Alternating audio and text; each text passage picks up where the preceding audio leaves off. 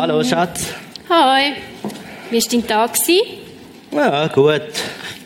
Und, was hat der Müller gesagt wegen der Probe gestern? Wer? Unser Dirigent. Äh, nicht?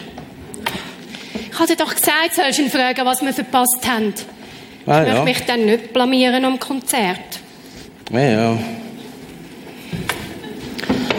Dann frage ich halt Sonja. Gell, du denkst an das Fleisch. Ja, ja. Jetzt mach doch einmal das Maul abeinander. Du bist ja schlimmer als dein Sohn. Hm.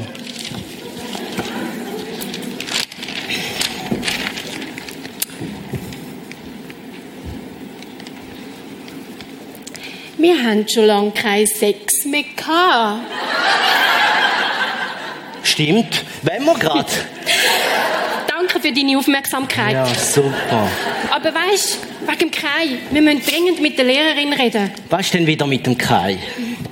Sie hat gesagt, er sage kein Wort. Das ist doch nicht normal. Was ist denn normal? So umschnurren, wenn ihr Weiber. Nein, aber ich mache mir einfach Sorgen um ihn.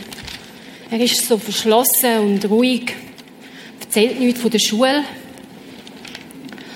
Sicher hat ein Problem mit den Kollegen und weiß nicht, wie damit umgehen. Vielleicht müssen wir mit dem in eine Therapie. Was Therapie? Jetzt lange es aber. Mein Sohn ist völlig normal. Nur weil er nicht gerade immer alles sagt, was er denkt. Äh, ah, Frieder. Was ist jetzt mit Sex? Ähm, kannst du mir bitte helfen? Ja, super.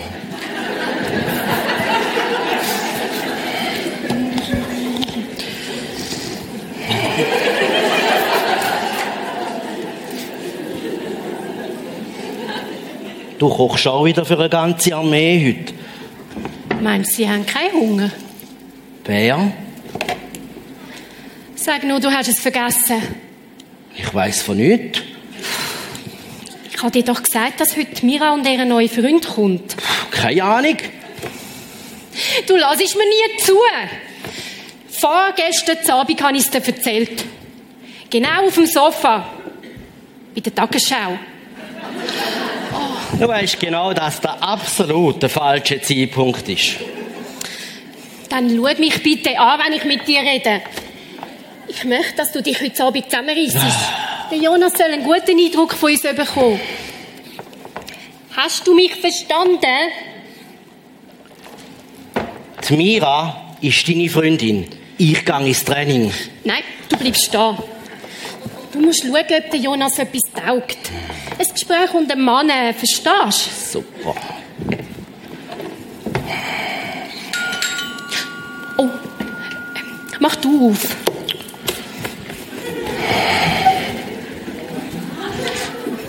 Hallo, kommt rein. Hi! Hi, Mira. Hast du Küchendienst? Äh, äh, nein, eigentlich. Hi! Das ist der Jonas. Schön, freut mich. Ich bin Sonja. Freut mich, danke für die Einladung. Ich habe schon viel von dir gehört.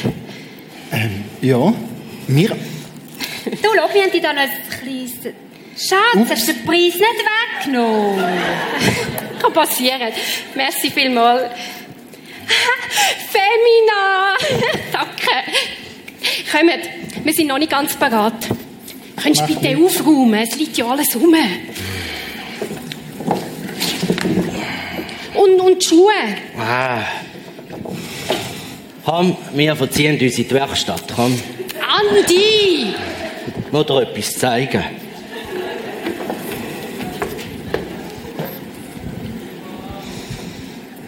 Voilà. Wow! Von wo hast du denn den her? Nie nicht. Den habe ich selber gemacht.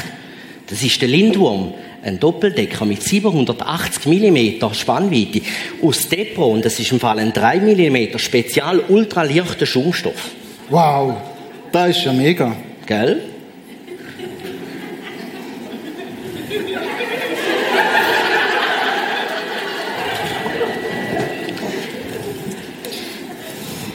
Hilft dir die jemand in jeder Küche? Nur im Notfall. Er macht es mir zu lieb. Schön. Hm. Weißt zu lang würde ich ihn eh nicht aushalten in der Küche.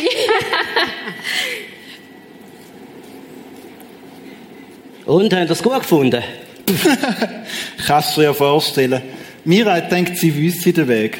Doch am Schluss hätte sie sich gleich noch müssen durchfragen Bei der Autobahnausfahrt zweimal links, dann bei der Ford Garage rechts und noch 200 Meter. So einfach wär's. Man sagt, Frauen haben keine Orientierung, gell? Ich sage immer, lass mich den Gästen den Weg erklären. Sonst müssen wir alles allein essen. Willst du auch ein Bier? Oh ja, gern. Sonja, Schatz, bringst du uns ein Bier? nicht vor dem Nacht. Schwere Los vom Ehemann.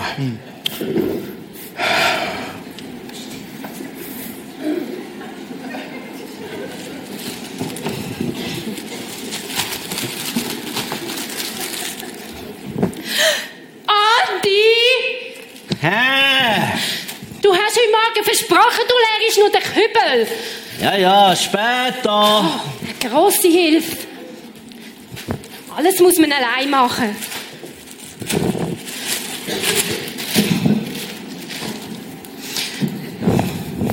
Haben Sie es gut gefunden? Ja, nach dem Coiffeur links und nach dem Volk dann rechts. Aber der Volk ist einfach nie gekommen. Nach dem Coiffeur rechts und dann links. Wir sind dann einfach noch ein bisschen im Quartier rumgefahren. Der Jonas hat sich zwar aufgeregt. Aber nach dem Weg fragen hat er nicht wollen. Weißt du, Andi sagt immer, lass mich den Gästen den Weg erklären, sonst müssen wir alles allein machen. Weißt du, nach dem Lädel zu Bern, wo wir auf der Heimfahrt vor Zürich die Abzweigung verpasst haben? Ja, und das dumme Navi uns quer durch die ganze Stadt geführt hat. Und das mit dem Abendverkehr. Ich hätte dem Andi gescheiter nicht erzählt. Weißt du, wie lange habe ich das noch müssen hören? Gell? Du bedienst dich. Ja, danke. Aber wir haben viel Zeit zum Reden gehabt. Über Männer, weisst du noch? Tja, und jetzt liegt mein, sitzt mein Traumprinz in der Werkstatt und will das Bier. Jawohl, und jetzt holen wir gerade selber eins. Oh, hast du ihn schon können ausfragen Ja, ja. Ist es wieder Schöckeli? Vor der Nacht. Verschwind! Der Jonas würde mich nie so behandeln. Schau da, das Bier, hä? Danke. Da, cheers, gell? Zum Wohl.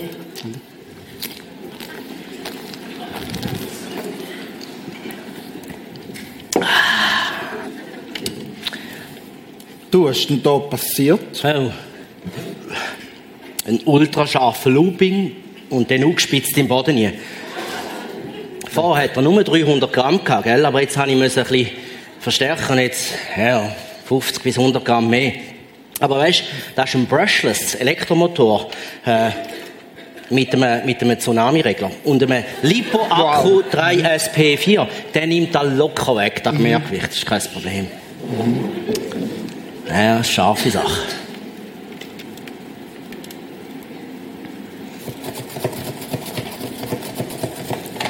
Und sonst haben sie es gut. Weißt du, man lernt es mit der Zeit. Männer ticken einfach anders. Nein, der Jonas nicht. Er ist so aufmerksam und so feinfühlig. So habe ich es mir immer gewünscht. Mhm. Ein Gentleman eben. Nicht so wie der Andi. Ach, er meint es nicht so. Weißt du, wir haben eigentlich schon gut miteinander. Bist du sicher? Ja, er kommt manchmal ein bisschen hart rüber. Aber, aber er hat einen weichen Kern. Beim Rüebli schälen zum Beispiel. Mhm, Ja, oder, oder, oder wenn er mir im Garten hilft. Oder wenn er das Fleisch grilliert. Käfer! Was Hä? macht das Fleisch? Der Salat ist bald fertig.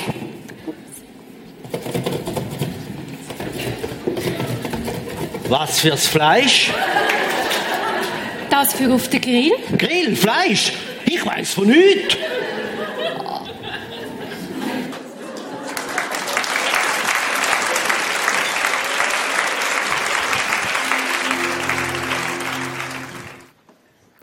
Guten Morgen, liebe Männer. Ich freue mich, dass ich da sein darf. Ich könnte ein bisschen Licht im Saal haben. Ich möchte euch sehen. Ich finde es genial, heute Morgen so viele Männer da zu sein. Und äh, ich habe es denen gesagt, es ist, äh, es ist speziell, dass wir Männer mal einfach dürfen unter uns sein Und ich denke, wir können auch ein bisschen ungeschützter gewisse Themen mal angehen. Bisschen, ein bisschen mehr noch, noch und es ist auch ein bisschen komisch gewesen, nur Frauen. Also es ist, äh, ja, ist eine spezielle Atmosphäre, wenn, wenn du als Mann dort der Einzige bist. Ich weiß nicht, ob du gewusst hast, dass Männer früher noch sterben als Frauen. Ich habe mal äh, nachgeschaut, statistisch gesehen werden sie im Jahr 2010 Frauen durchschnittlich 84,6 Jahre alt worden. Männer sind im Durchschnitt nur im Jahr 2010 80,2 Jahre alt worden. Das heißt, Frauen werden rund vier Jahre älter. Ich habe mich gefragt, warum um alles in der Welt ist das so? Ich weiß nicht, wäre ja jetzt spannend, mal mit euch darüber zu diskutieren. Warum denken ihr, werden Frauen älter als Männer? Vielleicht ist es, weil wir mehr arbeiten als Frauen. das darf ich denen nie erzählen, oder? Aber äh, was, was sind Gründe? Und ich habe gedacht, ich habe mal ein bisschen recherchiert und habe gedacht, Bilder sagen ja bekanntlich mehr als Worte und ich habe ein paar Bilder gefunden. Und das erste Bild ist so eine Antwort, warum werden Männer nicht so alt wie die Frau. Warum sterben sie früher? Dann kannst du mal das erste Bild bringen. Ich denke, vielleicht liegt es am Fundament, oder? Also, dass Männer nicht so ein gutes Fundament haben wie Frauen und manchmal ein bisschen kriminelle Sachen machen. Vielleicht könnte das eine Antwort sein. Ich habe ein zweites Bild gefunden. Kannst du es mal bringen? Vielleicht lehnen sich Männer mehr zum Fenster raus als Frauen, gehen mehr Risiken ein und äh, werden darum nicht so alt wie, wie die Frauen. Ein ziemlich dramatisches Bild. Ich hoffe einfach, der hinten dran kommt kein Krampf über oder so. und ist es dann vorbei. Oder es gibt noch andere Gründe. Kannst du das nächste Bild bringen?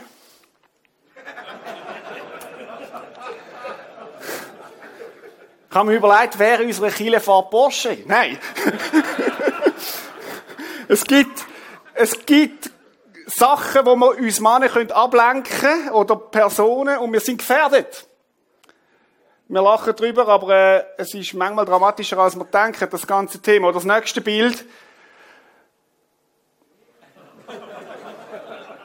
Wenn du falschen Freunde hast und die abgelenkt sind, äh, das ist gefährlich. Männer brauchen Freunde. Ich bin überzeugt, wenn wir Männer wollen, es, kannst weitergehen. Es lenkt fest ab. Wenn wir Männer wollen, ein erfülltes Leben haben, wenn wir Männer wollen, ein Leben haben, das in der Fülle ist, glaube ich, wir Männer brauchen Freunde. Ich glaube, wir Männer neigen dazu, ein Leben zu leben als so Rambos, allein unterwegs. Der einsame Cowboy, Lucky Luck mäßig. Aber Freunde, die einem im Leben echt eine Hilfe sind. Ich glaube, wir alle brauchen Freunde. Ich habe gemerkt, in meinem Leben, und das meine ich wirklich ganz ernst, sind mir Freunde, gerade auch in diesen drei Themen Fundament und sich rauslehnen und auch das Thema Umgang mit Frauen, die Rettung sein, bis jetzt. Wenn ich nicht gute Freunde gehabt hätte, wo ich hätte können über mich reden als Mann, was mich beschäftigt, auch in Bezug auf die Sexualität, wo ich manchmal angefochten bin oder in der Gefahr bin, mich in eine andere Frau zu verlieben oder weiß ich was, vielleicht ist das nur bei mir so, bei euch nicht, dass ich mit einem Freund darüber reden und es rettet mein Leben. Ich merke immer wieder in Gesprächen mit Männern, viele Männer sehnen sich nach einer tiefen Freundschaft, aber sie haben es nicht. Ich weiss nicht, die letzten Monate, wenn du Zeitung gelesen hast, hat mich sehr, oder, oder Medien geschaut, hat mich sehr beeindruckt, oder bewegt viel mehr, dass in den letzten Monaten bei uns in Europa Menge bekannte Männer Selbstmord gemacht haben. Ricola-Chef Adrian Kohler zum Beispiel. Ein Mann in einer guten Position in einer führenden Schweizer Firma macht Selbstmord. Zuger Kantonsrat Martin B. Lehmann, Karriere gemacht als Politiker, macht Selbstmord. Der Liedermacher Ludwig Hirsch im Rampenlicht gestanden von dieser Welt, viel erreicht, begeht Selbstmord. Fußballtrainer Gary Speed, super Job gemacht als Trainer, begeht Selbstmord. Günter Sachs begeht Selbstmord. In der Schweiz werden 70% von allen Selbstmord von Männern gemacht, Leute. Das muss uns beschäftigen. 70% von allen Selbstmord begehen Männer. Bei den Jugendsuizids ist der Bubenanteil 80%. Mich beschäftigt, dass ich im Interview, ein Interview gelesen im Tag vom 30. November letztes Jahr, der Soziologe Walter Hollestein sagt Folgendes. Männer sind viel einsamer als Frauen. Vor allem innerlich. Frauen haben meist ein paar richtig gute Freundinnen, Männer haben ja nur sehr selten richtige Freunde. Sie haben Kumpels, okay, aber mit denen redet man nicht über Probleme, weil man ja so Schwäche zeigen würde. Und ein Mann hat immer alles im Griff zu haben. Fazit, Titel, Männer sind einsamer als Frauen. Und glaubt ja nicht, das macht vor der Kille halt.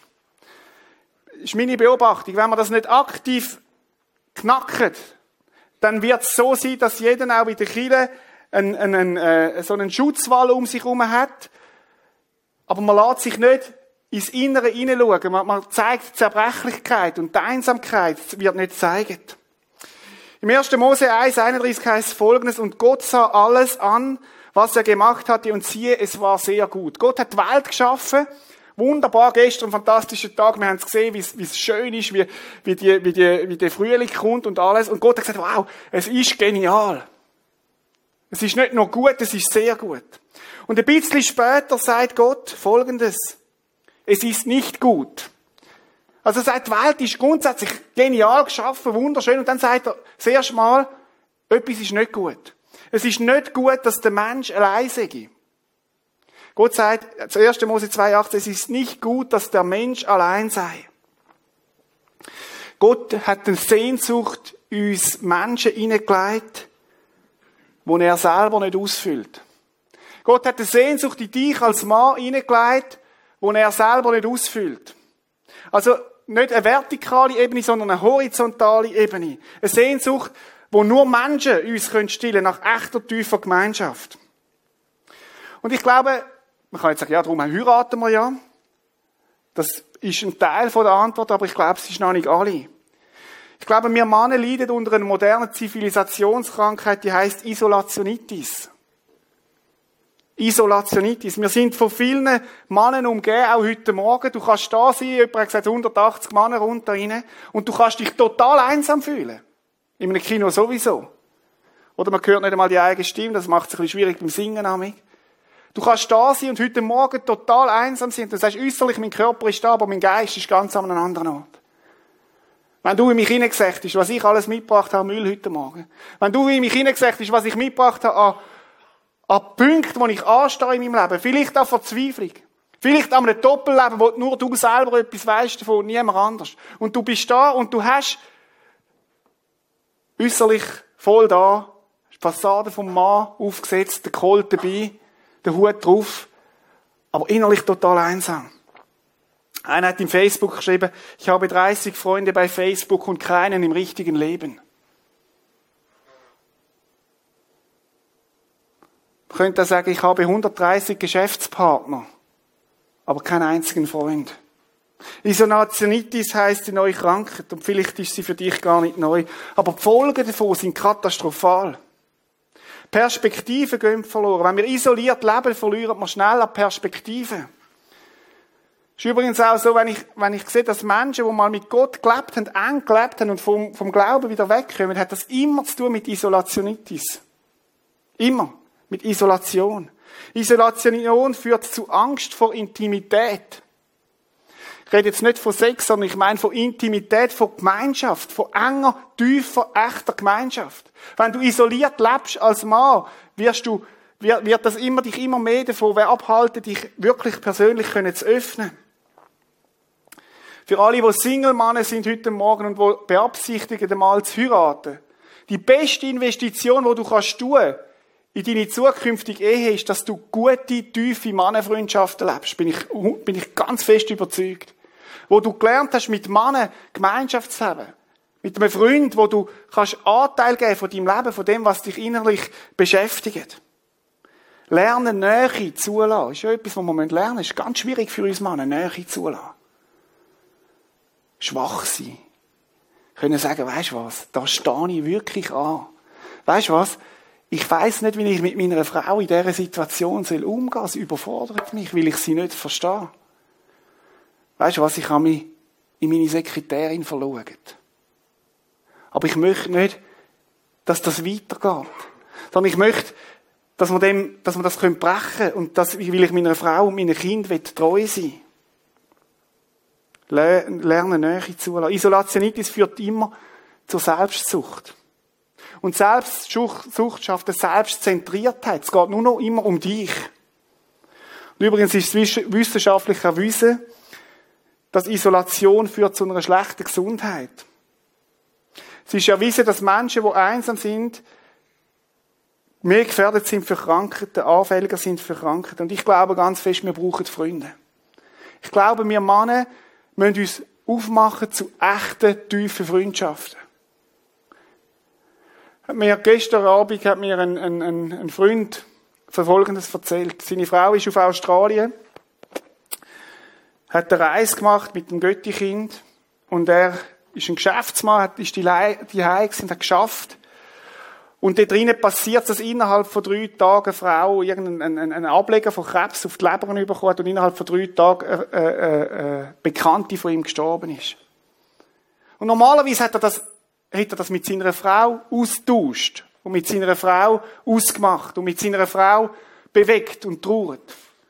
Und er hat gesagt, dort ist mir bewusst worden, ich habe niemanden gehabt, wo ich hin hin, wo ich über den Schmerz reden Ich habe keinen Freund gehabt, wo ich jetzt einfach das Telefon nehmen und sagen, du, Paul, hast Zeit auf ein Bier? Ich muss mit dir reden. Jetzt müssen allein mit sich ausmachen. Und ich ahne, dass vielen genau so gleich geht. Ich möchte dich heute Morgen fragen, hast du Freunde? Hast du einen Freund? Ich habe eine Skala mitgebracht so eine Art Messgerät, um mal ein bisschen, damit man nicht, dass man vom Gleichen redet. Das ist eine Messskala, die uns zeigen kann, wie, wie tief unsere Freundschaften sind. Es gibt so blaue Freundschaften. Ich sage denen Parasitenfreundschaften. Ich weiß nicht, ob du das kennst. Ein Parasit ist einer, der lebt auf Kosten vom anderen. Der killt den anderen nicht, aber er sucht vom anderen. Ich weiß nicht, ob das kennst. Oder Misteln sind zum Beispiel Parasiten, die hocken auf einem Baum oben und leben von dem Baum. Und es gibt Beziehungen, die sind so Parasitenbeziehungen. Wenn du mit diesen Leuten zusammen bist, dann gehst du raus und dann denkst, wow, irgendwie ist Energie weg. Ich bin zwar zusammen gewesen, wir haben einen, Abend gehabt, wir sind zusammen, weiss ich, kurz Nachtessen, aber, boah, bin leer nachher. Sage dem Parasitenfreundschaft. Das ist so wie die zwei Freunde, die miteinander sind, eine Glasse essen. Erste Gup, nachher bestellt der, der, der Freund vom anderen bestellt den zweiten Gup, einen dritten Gup, sagt, was spinnst du eigentlich? Wieso, wieso isst du so viel Glasse? Und sagt ja, weißt, ist ganz einfach, ich habe einen Bandwurm. Und der Kai will heute Abend, dass er verfrüht. Bandwurmfreundschaft, kennst du das? Es gibt Menschen, wo du zusammen bist mit ihnen, die saugen dir nur Energie ab. Weil es geht immer nur um sie. Und sie, du bist nur so lange interessant, solange du ihnen etwas kannst geben solche Freundschaften sind kalt. Dann gibt's die mittleren Freundschaften, dem sage ich Froschfreundschaft, oder? Ein Frosch ist einer, der ist lauwarm. So ein schlabbriges Ding. Und der Frosch probiert zu fliegen. Er springt, aber er landet wieder. Das sind so die Freundschaften, die ein bisschen am Boden kommen, aber noch nicht wirklich fliegen. So zwischendurch. Und dann gibt's noch die dritten Arten von Freundschaften. Das sind die, die ich rede heute Morgen. Die roten, die heißen Freundschaften. Ich sage dem Hundefreundschaften. Ich weiss nicht, wir haben einen Hund bei uns, wo ich aufgewachsen bin, die Hai, ein Riesenschnauzer. Hat zu der Familie gepasst, oder?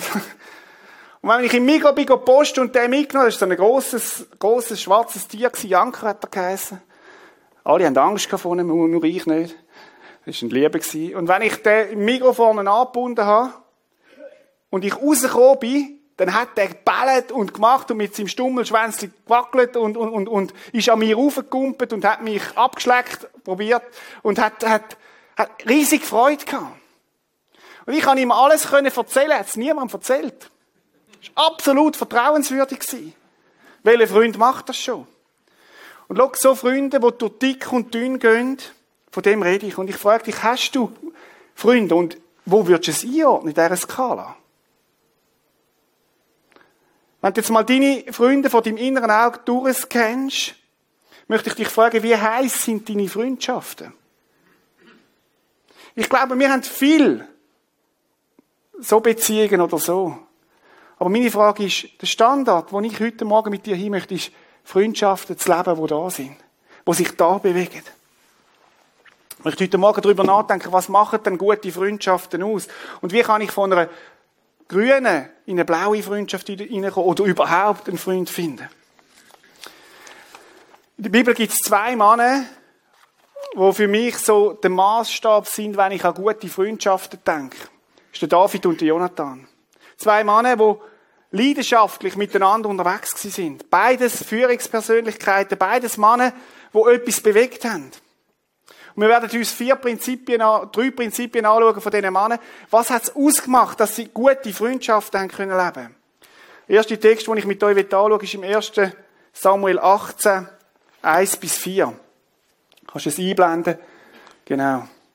Nach diesem Gespräch, also wir müssen wissen, vorausgegangen ist der David gegen den Goliath, das kennen wir, oder? Der Kleine gegen den Grossen, David von außen, der Hirtenbub, der dort hinkommt. Der Saul, der Vater vom Jonathan, mit seinem Heer ist tätig und der David schlägt den Goliath.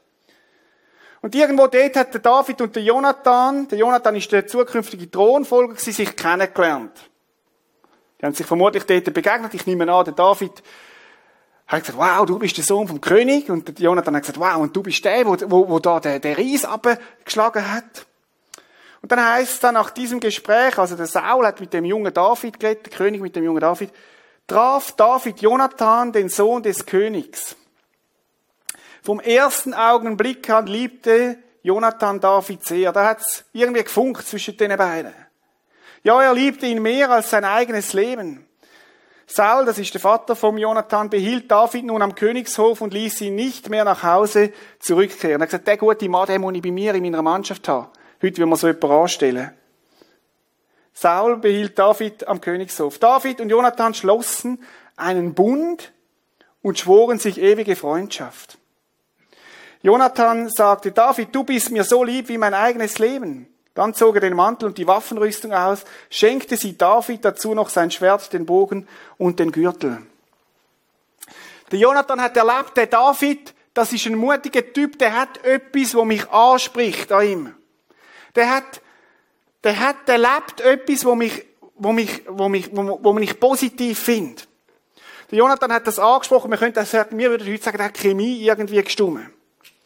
Und das nicht nur, weil der Jonathan weil der Jonathan gesehen hat, dass der David mutig ist, sondern ich glaube, es hat auch etwas angesprochen, wo in seinem Leben selber war. Der Jonathan ist ja der der mit seinem Waffenträger, habe ich kürzlich darüber predigt, fremdes Land eingenommen hat, auch extrem mutig ist als junger Mann. Und ich glaube, die haben sich irgendwo gefunden, weil sie gemerkt haben, wir ticken ähnlich. Und sie sind sich also bei dieser Schlacht beim Goliath zuerst mal begegnet und sie schliessen einen Freundschaftsbund. Sympathie entsteht zwischen den beiden. Männer mit Charakter. Ich brauche einen Freund an meiner Seite. Und wisst ihr, was mir gefällt? Beim David und beim Jonathan, sie sind proaktiv. Sie überlöhnt die Frage der Freundschaft nicht einfach am Zufall, sondern sie sind proaktiv, das heißt, sie reagieren. Nicht nur, sondern sie agieren. Es ist ein Entscheid, wo sie die Freundschaften nicht einfach am Zufall überlassen. Nicht gewesen, dich zu sehen. Vielleicht sehen wir uns mal wieder. Kommen wir mal etwas abmachen, irgendwann. Nein, sie werden aktiv. David sagt, hey Jonathan, du bist es. Und Jonathan sagt, hey, dich muss ich öfters sehen. Schaut, wir haben eine begrenzte Zeit in unserem Leben. Ich habe vorhin gesagt, etwa 80,2 Jahre als Mann. Ich finde, Zeit, ich, ich bin jetzt 44 und ich habe das Gefühl, die Zeit, die rast wie wahnsinnig. Und ich denke manchmal, oh Gott, gib mir noch mehr Zeit, dass ich noch mehr bewegen kann, noch mehr machen kann. Die Zeit geht unheimlich schnell. Und ich glaube, wir haben zu wenig Zeit, um Zeit mit den falschen Leuten zu verbringen. Wir haben zu wenig Zeit, um Zeit mit den falschen Leuten zu verbringen. Das Auswählen von den Menschen, die mir enge Vertraute sind, die wähle ich. Wer sind deine engsten Vertrauten? Wo du beiziehst, wenn es um Lebensentscheidungen geht. Wenn es um wichtige Fragen geht, ethisch, moralische, wichtige Fragen geht. Wer ziehst du bei? Wer ist dein Ratgeber? Manche von uns haben Kind. Und ich habe selber zwei. Und eins, was mich bewegt, ist, eins, was mir extrem wichtig ist, was sind die Freunde von meinen Kind? Weil ich merke, je älter sie werden, umso weniger Einfluss kann ich nehmen auf sie. Und ich schaue als Vater extrem drauf, versuche es zumindest, fein zu prägen, man könnte sagen, ein bisschen manipulieren, dass sie die richtigen Freunde haben. Weil ich weiß, dass die Freunde im Leben von Cecilia werden entscheidend sein. Die werden entscheidend sein. Und ich weiß, dass vielleicht auch Väter da sitzen, die sagen, genau so ist es. Mein Sohn ist in eine Clique reingekommen, der gekifft hat, wo, wo nachher eine Droge genommen hat und so weiter. Das haben wir ja nicht im Griff. Wenn es bei meinem Sohn für mich wichtig ist, wieso ist es dann nicht für mich selber auch wichtig? Dass ich mir überlege, wer sind meine Freunde? Freunde werden ausgewählt. Aber wer wendest du dich, wenn du Rat brauchst? Aber wer wendest du dich, wenn es eng wird? Wenn es psychisch zumacht? Wenn du an die Limite kommst in der Firma? Wenn du an die Grenzen kommst mit deiner Frau in der Ehe? Manchmal tun wir so, als gäbe es nichts zu wählen. Ich glaube das nicht. Ich glaube, wir sollten uns entscheiden und uns ernsthaft überlegen, in wer investiere ich? Wer könnte mein Freund sein? Ich glaube, viele Männer sind sehr passiv an dem Punkt wenn es um Beziehungen geht. Aber nicht so der David und der Jonathan. Sie haben gewählt. Sie haben sich entschieden füreinander. Hast du schon mal überlegt, wer dein Freund ist? Und wer das könnte sein? Kann sein, dass du, dass du etwas wagst und du Ablehnung erfährst. Es kommt ja vielleicht nicht gerade jeder drauf ein. Aber ich glaube, es ist zu wichtig, als dass man das am Zufall überlässt. Und ich glaube, man darf auch das Gebet daraus machen. Herr, Schenk mir einen Freund. Ein Freund, der mit mir durchs Leben geht. Das ist das Gebet, das ich mit meinem Sohn wo man betet um einen guten Freund. Und wieso soll das nicht auch da sein? Der David und der Jonathan machen sogar einen Bund. Kapitel 3, 18,3. David und Jonathan schlossen einen Bund und schworen sich ewige Freundschaft. Kommt uns ein bisschen komisch vor, oder? Wir können meinen, die hätten Winnetou und Old Shatterhand geschaut, oder weiss ich was. Nur, die sind vor dem Winnetou und Old Shatterhand gewesen. Vermutlich hat Karl May das bei denen abgeschaut. Die haben einen Bund gemacht. Die haben gesagt, hey, ich mit dir, du mit mir. Weißt du, was steckt dahinter? Das ist wie bei einem Ehebund auch. Ich will am anderen Sicherheit geben, dass er sich sicher fühlt in meiner Beziehung. Wenn Gott die Ehe erfunden hat, dann sagt er, Ehe ist veraltet, heute haben wir Lebensabschnittspartner. Haha. Wenn es nicht mehr läuft, kann ich nämlich gehen. Wenn die Schwierigkeiten kommen, dann kann ich davor. Und weißt du, was ist das Resultat? Dass man uns selbst in unseren Beziehungen nicht mehr wohlfühlt. Nicht mehr sicher fühlt. Ich sage damit nicht, dass Hauptsache Bund und dann ist alles gut. Das sage ich nicht. Aber die Absicht dahinter, wo Gott hat, ist, ich möchte Sicherheit geben. Dass du dich kannst sicher fühlen bei deiner Frau. Und umgekehrt. Und Bund meint genau das auch. Die machen einen Bund, wo sie sich, wenn ich weiß, der Freund, der steht zu mir.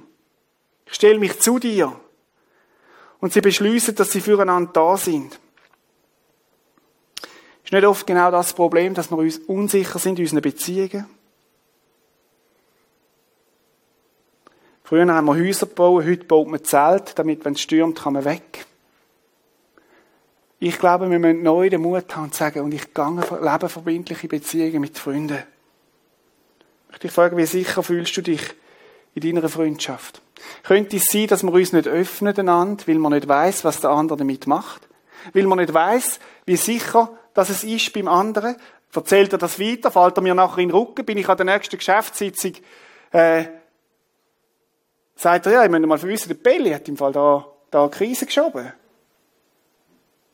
Kann man dem wirklich vertrauen? Oder, oder sind es Freunde, die sagen, hey, nein, ich stehe dazu? Wie sicher fühlst du dich in deiner Freundschaft? Wisst ihr, was spannend ist, dass der David und Jonathan den Bund nicht nur einmal gemacht haben, sondern sie haben den wiederholt. Kapitel 23, 18 heißt, danach schworen sie einander erneut ewige Treue und riefen den Herrn als Zeugen an. Erneut. Ich glaube, das ist wichtig in einer Ehe, dass wir uns, Ehe, jetzt rede ich von Ehe kurz, immer mal wieder sagen, hey, es gilt im Fall immer noch. Ich bin immer noch dein Mann. Manche feiern das am Hochzeitstag ich finde das genial. Aber wir sollten das auch durch unsere Freundschaften. Gilt das noch? Ja, hey, ich bin dein Freund auch für die nächste Etappe. Weißt du, woran du bist bei deinen Freunden? Also wähl sie aus und klär das, woran du bist. Das zweite Prinzip. Zahl regelmäßig aufs Beziehungskonto ein. Zahl regelmäßig aufs Beziehungskonto ein. Die meisten von uns haben ein Bankkonto. Und wir wissen, wie das funktioniert. Du musst mehr einzahlen, als dass du abhebst, dann kommt's gut, oder? Das ist so relativ eine einfache Formel. Manche machen das anders. In unserer Zeit leben wir sehr in hohen Verschuldungen. Und ich habe das Gefühl, manchmal ist das auch in der Beziehung so. Das Beziehungskonto ist genau so. Du musst einzahlen, damit du in Notsituationen genug drauf hast. Freunde sind für die Not gemacht. Beziehung wo sollen leben, zahle ich ein. Ich zahle nie das Konto. Und wenn genug auf dem Konto ist, dann erträgt die Beziehung auch viel. Dann kann auch mal ein Konflikt sein oder etwas, aber man, man, man bleibt sich gleich treu. Ich habe einen Freund, der hat mich, Jugendfreund seit Ding, und der hat, ist immer zu spät gekommen in der letzten äh, Zeit. Das hat mich angefangen zu stressen, du machst ab und dann kommt er eine Stunde spät und so weiter. Und ich habe gewusst, jetzt muss ich, jetzt muss ich mal sagen, was ich denke. Und, und bin mit ihm ins Gespräch und habe wirklich, habe wirklich mal Kudel geputzt, so. Ich gesagt, das kann nicht sein. Das hat es mögen leiden. Weil ich eingezahlt habe aufs Beziehungskonto voran. Ich möchte mit euch darüber nachdenken, wenn wir jetzt von dem reden, vom Grünen ins Rote kommen, was könnten so Einzahlungen sein, dass die Beziehungen, dass die Beziehungen können tiefer werden? Das erste Geschenk, das du kannst machen, wo du kannst einzahlen, ist ist ein Geschenk von der Offenheit oder generell Geschenk. Geschenke sind Einzahlungen aufs Beziehungskonto. Wenn wir mal schauen, was der David macht. Dann zog er den Mantel und die Waffenrüstung aus, das ist der Jonathan, und schenkte sie David. Dazu noch sein Schwert, den Bogen und den Gürtel. Vers 4. Der Jonathan beschenkte David mit seiner eigenen persönlichen Waffe, mit seiner eigenen persönlichen Mantel. Mich beeindruckt das. Das ist nicht einfach irgendwie aus dem Waffenkeller etwas sein. Du Vater, du hast ja ein riesen Waffenarsenal, jetzt gehe ich mal in den Keller runter, steige dort runter und hole mal etwas raus. Vielleicht haben wir noch etwas, was am David könnte passen. Nein, es sind seine Waffen gewesen. Es war sein Mantel. Etwas, wo ihm wertvoll ist, wo ihm kostbar ist. Der Jonathan beschenkte David. Und wisst ihr, wie er ihn auch noch beschenkt? Er besucht ihn, wo er auf der Flucht ist. Der David ist ja dann auf der Flucht, hat ja dann müssen flüchten vor einem Saal. Und was macht der Jonathan? Er geht ihn besuchen, wo es eng wird, in der Wüste, in der Höhle. Er investiert Zeit in ihn.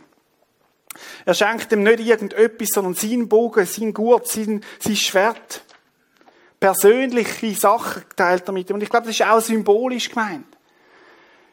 Ich glaube, ich kann meinen Freund beschenken, wenn ich ihm Anteil gebe von einer Schwäche in meinem Leben. Wir meinen immer, wir können nur beschenken, wenn wir, wenn wir, wenn wir äh, Stärke geben. Aber Waffen ausziehen heisst, ich zeige mich nackt vor dir. Ich bin bereit, meine Waffen abzulegen und ich mache mich verletzlich vor dir. Bei mir löst das etwas aus, wenn ein Freund sagt, Rita, da habe ich, habe ich eine Schwäche. Da stehe ich an. Und nicht, wow, ich bin der Hero. Bei mir läuft immer alles top, ist immer alles super. Das sind keine Geschenke. Geschenke sind, ich gebe einen Anteil an meinem Leben. Das Geschenk kann sein, eine Einzahlung ins Beziehungskonto kann sein, radikale Offenheit. Und ich glaube, unsere Väter oder meine Väter, die Eltern unter uns, für die ist das viel schwieriger, weil die haben das nie gelernt. Die sind erzogen worden, ein Mann hat stark zu sein. Ein Mann soll nicht brüllen. Ein Mann, ein Bub ist doch ein Indianer und der brüllt nicht.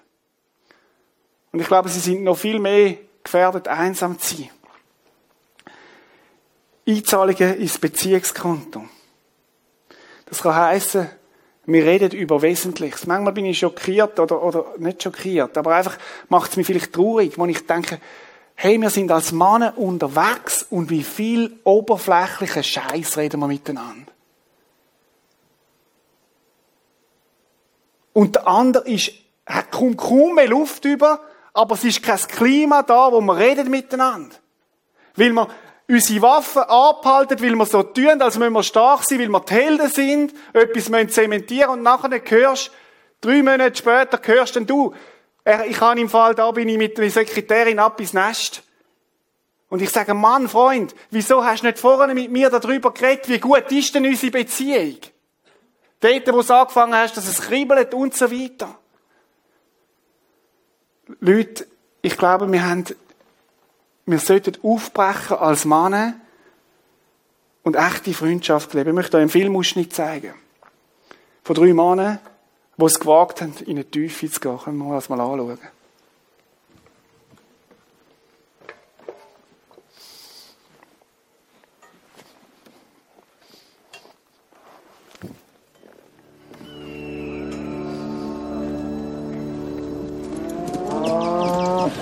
Weißt du, das bringt einem zum Nachdenken. Stopp die Uhr.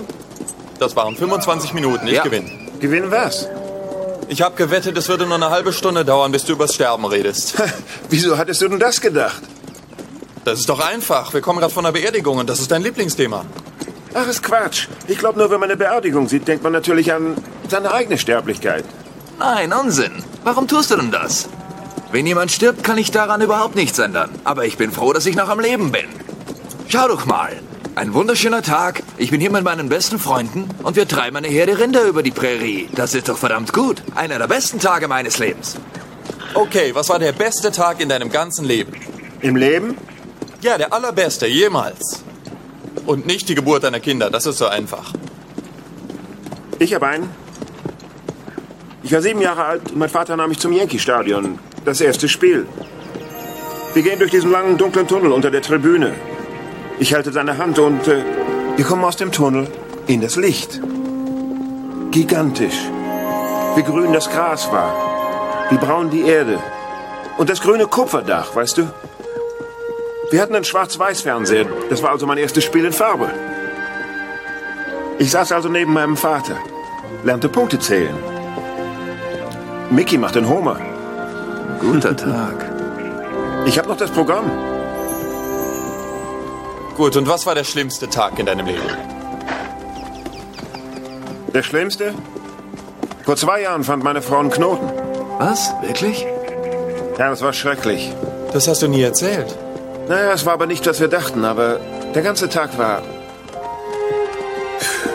Es war aber ein guter Tag, Ja, weil es gut endete. ja, aber der ganze Tag bis dann war hart. Klar, aber es endete gut. Du bist so ein, so ein richtig pessimistischer Typ, weißt du das? Wie kann deine Frau das aushalten? Ja, Also hier ist meiner. Mein bester Tag. Da geht's nicht um Aline und die gebrochene Treppe, oder? Nein, mein Hochzeitstag. was? Ja, erinnert ihr euch? Das Wetter war toll. Aline bildhübsch. Die Diät tat ihr gut. Ihr habt euch gefreut für mich. Und mein Vater saß vorne. Und er hat gezwinkert. Ehrlich, er ist nicht der Sentimentalste. Aber er zwinkerte. Ich habe als erster von uns geheiratet und Arbeit gehabt. Und ich dachte, ich bin erwachsen. Also, ich bin kein kleiner Junge mehr. Ich hab's geschafft. Ich bin ein Mann. Der beste Tag meines Lebens. Und dein Schlimmster? Jeder einzelne Tag seither. Okay, äh, dein bester Tag. Was war's? Zwillinge auf dem Trapez? Nein, ich rede nicht darüber. Wir haben's gemacht. Will ich aber nicht. Okay.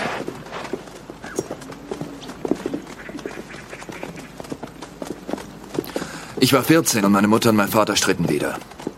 Naja, weil sie ihn wieder erwischte. Schon wieder. Diesmal fuhr die Frau sogar bei uns vorbei, um ihn abzuholen. Plötzlich erkannte ich, dass er nicht nur meine Mutter betrug, sondern auch uns. Und ich sagte es ihm. Ich sagte, du bist ekelhaft. Wir lieben dich nicht. Ich kümmere mich um meine Mutter und meine Schwester. Wir brauchen dich nicht mehr. Und er wollte zuschlagen und tat er aber nicht. Er drehte sich um und ging weg. Und kam nie wieder zurück. Von da an war ich verantwortlich für Mutter und meine Schwester. Es war mein bester Tag. Und der schlimmste? Derselbe Tag.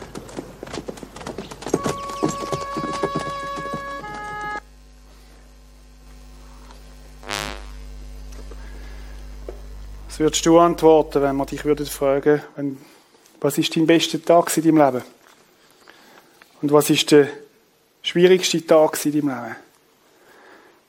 Wie wäre es, wenn du das nächste Mal mit deinen Freunden oder mit deinem Freund zusammen bist und ihr schnurren nicht einfach über das Wetter und ob der FC Basel jetzt Schweizer Meister geworden ist und ob das richtig ist oder nicht. Dann sagt, heute Abend reden wir mal über die Frage, was ist der beste Tag in deinem Leben? Und was ist der schlimmste Tag in deinem Leben? Ich hatte, wir haben das gemacht mit diesem Männerfrühen Gebet und ich kann euch sagen, ist eine der besten Übungen geworden überhaupt. Weil wir gemerkt haben, jeder von uns hat eine Geschichte. Und jeder von uns hat Erlebnisse gemacht, die wir voneinander gar nicht gewusst haben und wir haben einander nachher besser können verstehen Findet im Kapitel 19 weitere Einzahlung vom Jonathan in David. Kapitel 19, 1 bis 4 heißt folgendes. Saul machte vor seinem Sohn Jonathan und vor allem Bediensten kein Geheimnis daraus, dass er David ermorden wollte. Jonathan aber liebte David sehr, darum warnte er ihn. Sei vorsichtig, mein Vater will dich umbringen. Es ist besser, wenn du dich morgen früh hier nicht zeigst. Such dir draußen ein gutes Versteck und verhalte dich ruhig. Ich selber will morgen meinen Vater aufs freie Feld hinaus begleiten. Sobald wir in der Nähe eines Versteckes sind, will ich mit ihm über dich sprechen und versuchen herauszufinden, wie die Dinge stehen. Was er mir sagt, will ich dir berichten. Als Jonathan am nächsten Morgen mit seinem Vater sprach, legte er ein gutes Wort für David ein und warnte den König, sich an seinen Diener zu vergreifen. David hat jedoch nicht irgendeinen Schaden zugefügt, versucht er seinem Vater klarzumachen. Im Gegenteil, er hat dir nur genutzt. Was macht er da? Er setzt sich für seinen Freund ein. Indem er ihn warnt, indem er um ihn kämpft, er ist loyal und integer. Was ist Integrität? Integrität setzt Ehrlichkeit voraus. Ehrlichkeit heißt Wahrheit zu sagen. Zu sehen auch, was man sieht im Leben vom anderen. Und es heißt auch, Realität und Wort in Einklang zu bringen. Und das sehen wir, Loyalität, die er hat zu seinem Freund. Er hat sich sicher gewesen, der setzt sich auch ein für mich. Bist vorsichtig, mein Vater will dich umbringen. Er warnt ihn. Jetzt müssen wir wissen, dass der Jonathan wäre eigentlich der richtige Thronfolger gewesen. Und trotzdem macht das. Hätte er können sagen, ja super, dann ist der David weg, dann ist der Weg frei für mich dass ich König werden Nein. Er zahlt Interessen ein. Interesse. Er hat Interesse an ihm. Was beschäftigt ihn? Was macht ihn aus? Interesse können wir so zeigen, indem wir zulassen. Fragen stellen. Ich war kürzlich, nein, nicht kürzlich, vor, glaube zwei Jahren ist das, haben wir Besuch gehabt, ist genau so eine Situation wie im Theater. Da ist, äh, ist eine äh, Freundin von der Marlies, hat ihren Kollegen oder ihren Freund vorgeführt. Und mal haben wir gesagt, gell, schaust dass wir eine gute Beziehung und so und den können integrieren und so. Und ich habe den ganzen Abend Fragen gestellt. Aber wisst ihr was? Er hat mich nichts gefragt. Glaubt ihr, dass die Beziehung in Gang gekommen ist? Wenn wir eine Beziehung zeigen, dann müssen wir Interesse zeigen. Und schaut, Mickey Maus, die kennen ihr mit den grossen Ohren. Wisst ihr, wieso dass die so viele Freunde haben? Weil sie zuhören weil sie sich interessiert für den anderen. Ich glaube, du, wenn du keinen Freund hast, dann frag dich mal, wie weit du dich wirklich interessieren für Menschen? Stell Fragen. Leute an, wie geht's da, wie ist es da gegangen, nach dem und dem. Fang an, einzahlen ins Beziehungskonto. Dritter und letzter Punkt. Vom Prinzip vom David und vom Jonathan von dieser Freundschaft. Fördere deinen Freund in der Beziehung zu Gott. Ich möchte nochmal 1. Samuel 23 lesen, 17 und 18, da heißt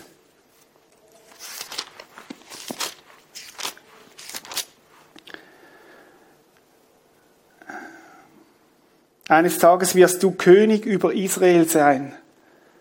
Und ich bin dann dein Stellvertreter, sagt Jonathan. Was für eine Größe. Ich diene dir. Und wisst ihr, was mich, was mich begeistert da? Er sagt, hey, ich glaube an deine Berufung. Ich glaube an das, was Gott mit dir vorhat. Eines Tages wirst du König sein für Israel. Das weiß auch mein Saul, mein Vater. Danach schworen sie einander erneut ewige Treue.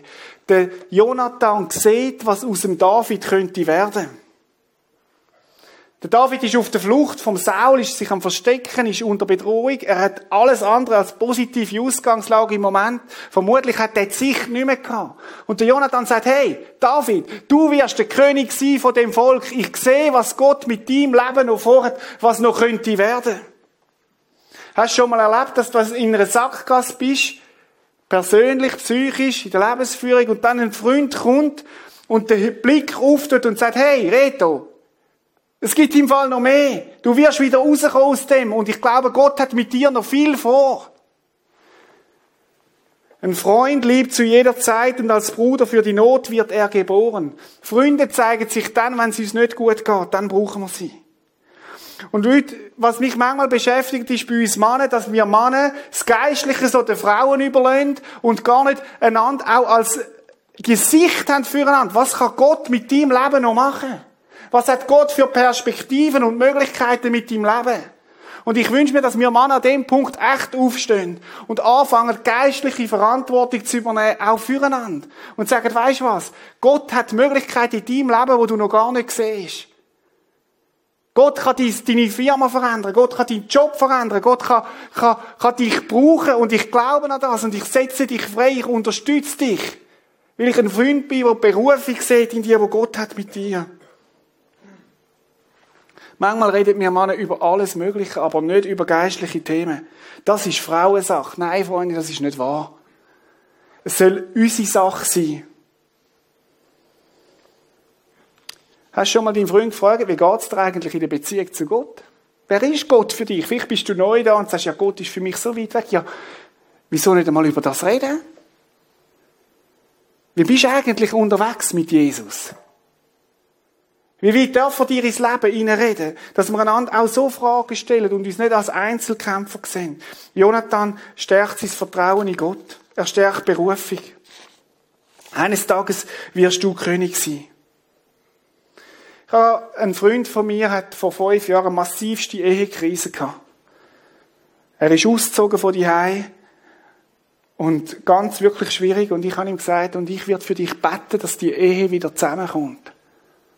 Gesagt, ich glaube es nicht mehr, ich, ich, ich habe alles probiert, ich sehe es, sehe es nicht mehr.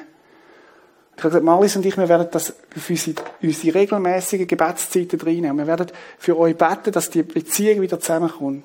Vor drei Monaten ist er wieder zurückgezogen.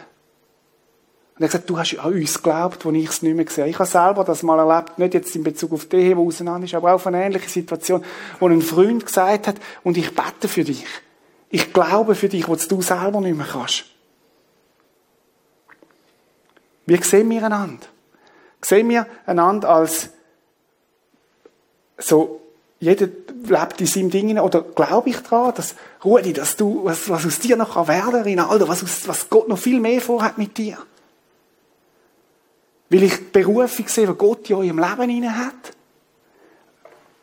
Stärken wir unsere, unsere Berufungen. Drei Sachen. Ich wähle mir meine Freunde aus. Ich pflege die Freundschaft und zahle ins Beziehungskonto ein. Ich stärke und fördere meine Freunde. Ich möchte, dass du dir überlegst heute Morgen, ein Punkt, ein Punkt heute Morgen. Was nimmst du mit für dich? Mann braucht Freunde. Wir werden miteinander Bildmeditation anschauen. Und vielleicht bist du einfach in dieser Zeit mit diesen Bildern von Gott. Und ich wünsche mir, dass du rausgehst mit einer Entscheidung in deinem Herz, was dran ist als nächstes in dem Thema. Schauen wir es uns doch an.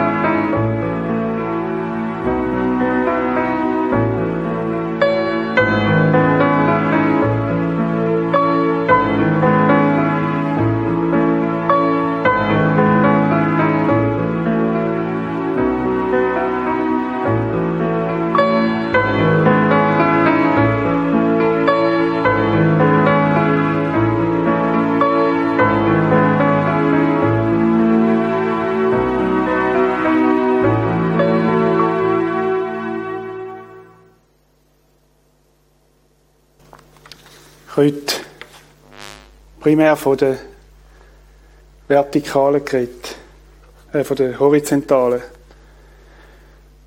All die Prinzipien, die ich jetzt da habe, es gibt einen Freund, der das lebt. Das ist Jesus. Die Zeit ist jetzt schon vorgestellt, aber ich möchte kurz das dir noch zeigen. Jesus ist der, der dich gewählt hat. Jesus hat eine Entscheidung getroffen und sagt, ich möchte mit dir leben. Ich möchte mit dir Beziehung haben. Nicht ihr habt mich erwählt, sagt Jesus, sondern ich habe euch erwählt. Und wenn das neu ist, vielleicht, Jesus ist der Mann, der sagt, und ich möchte mit dir eine Mannenfreundschaft haben. Er hat Voraussetzungen geschaffen am Kreuz auf Golgatha, wo er gesagt hat, die größte Investition, ich zahle für dich am Kreuz auf Golgatha, damit du kannst leben Jesus sagt, die größte Liebe beweist jemand, der sein Leben für seine Freunde lässt. Und er hat das gemacht. Nur für eine Freundschaft braucht es zwei. Er hat gesagt, ich habe einen Bund vorbereitet mit dir. Ich möchte einen Bund haben. Ich möchte eine Beziehung haben mit dir. Und er hat schon unterschrieben und gesagt, hey, ich möchte eine Beziehung haben mit dir. Ich möchte genauso ein Freund sein. Jesus zahlt auch regelmäßig aufs Beziehungskonto. Er sagt, ich beschenke dich. Wenn du Freundschaft mit mir lebst, dann beschenke ich dich mit dem Heiligen Geist, der in dir lebt. Er ist absolut integer. Jesus ist absolut treu.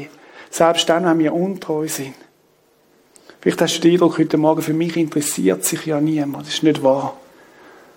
Ich glaube, es ist kein Zufall, wenn du da bist heute Morgen, weil Jesus sich für dich interessiert. Weil er sagt, ich möchte mit dir Beziehung haben. Und das Dritte, Jesus stärkt deine Beziehung zu Gott. Er stärkt deine Berufung. Er sagt, hey, ich sehe in dir so viel Potenzial, was könnte werden. Er sagt, du bist mein geliebtes Kind. Und ich glaube, es sind beide Dimensionen, die wichtig sind, die horizontal und die vertikal. Und bei beiden sind Möglichkeiten da, dass du Freundschaft leben kannst. Wenn du heute Morgen da bist und Jesus nicht persönlich kennst, dann fangen an suchen. Jesus sagt, wer mich sucht von ganzem Herzen, von dem lerne ich mich finden. Eine Möglichkeit könnte ein Alpha-Life-Kurs sein, wo du sagst, und ich gehe nicht wegen meiner Frau. Nicht, weil damit meine Frau Ruhe gibt. Ich kenne das auch, oder? Und machst etwas und dann ist sie zufrieden. Sondern wenn das stimmt, dass Jesus Christus lebt und eine Beziehung wird mit mir, dann mache ich mich selber auf und fange an zu suchen. Viele Männer da drinnen könnten das bezeugen, was sie erlebt haben in der Freundschaft mit Jesus. Ich möchte beten. Und Jesus, ich habe den Eindruck, es ist ein sehr sensibles Thema. Du weißt, welche Männer heute Morgen da sitzen mit dieser tiefen Sehnsucht im Herz. Genau das wünschte ich mir, so einen Freund. Aber vielleicht selber nie gelernt haben, was es heißt, ein Freund zu sein. Und ich möchte dich bitten, dass, sie, dass du ihnen den Mut gibst, aufzubrechen aus dieser Isolation raus. Ich möchte dich bitten für alle grünen Freundschaften da Herr, dass sie, dass sie rot werden dass wir Männer nicht als Rambos durch die Welt gehen, sondern als Teamplayer, die einander brauchen, Herr. Die miteinander unterwegs sind, einander unterstützen, wo, wo Einzahlungen tun, einander wählen. Und wo auch, wo auch aneinander glauben, was Gott noch vorhat miteinander, mit unserem Leben. Und Jesus, das sind die Männer heute Morgen, die dich nicht kennen oder wo ihre geistliche Beziehung nur über die Frau ab, ab leben. Und deine, dein Angebot ist nicht nur rot, sondern blutrot. Herr, du bist gestorben, damit wir Beziehung haben zu dir. Ich bitte dich, dass du diesen Männern hilfst, dass sie sich echt auf die Suche machen. Dass sie in einen Alpha-Kurs sich anmelden, dass sie vielleicht andere Männer ansprechen nach dem Gottesdienst und sagen, hey, kannst du mir mal das erklären, wie das ist? Danke dafür, Herr. Amen.